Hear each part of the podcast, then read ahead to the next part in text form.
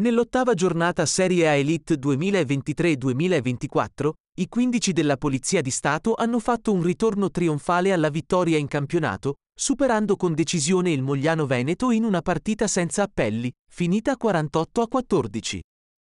Nella sfida giocata nella cornice della caserma Gelsomini, i capitolini hanno dimostrato una superiorità netta, conducendo il gioco dall'inizio alla fine. La squadra romana ha mostrato fin dai primi minuti un'intenzione chiara di portare a casa un risultato positivo, grazie a una combinazione di gioco dinamico, una difesa impenetrabile e un'attitudine decisiva. Nonostante una rosa limitata a causa di numerosi infortuni, hanno messo in campo una prestazione corale di alto livello, conquistando l'applauso del pubblico con azioni spettacolari.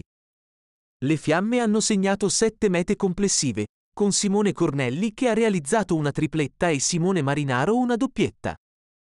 Una prestazione da ricordare, che testimonia forza e resilienza del team.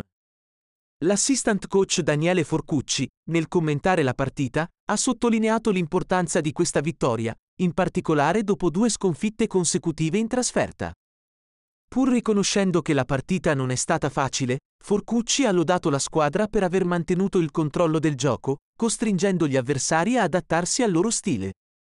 Con i 5 punti ottenuti in questa giornata, le fiamme salgono momentaneamente al terzo posto in classifica, con 21 punti. Il prossimo impegno per i Cremisi sarà il 6 gennaio a Reggio Emilia contro il Valo Rugby, squadra che ha subito una sconfitta di misura contro Rovigo. La cronaca del match racconta di un inizio di gara in cui le fiamme hanno cercato di sfondare la difesa avversaria. Il primo break è arrivato al diciassettesimo minuto con Marinaro, seguito da altre azioni incisive che hanno portato al raddoppio e poi al distacco progressivo nel punteggio. Nonostante un tentativo di recupero da parte del Mogliano nella ripresa, i Cremisi hanno mantenuto il comando del gioco, chiudendo con una tripletta di Cornelli e trasformazioni decisive di Carlo Canna.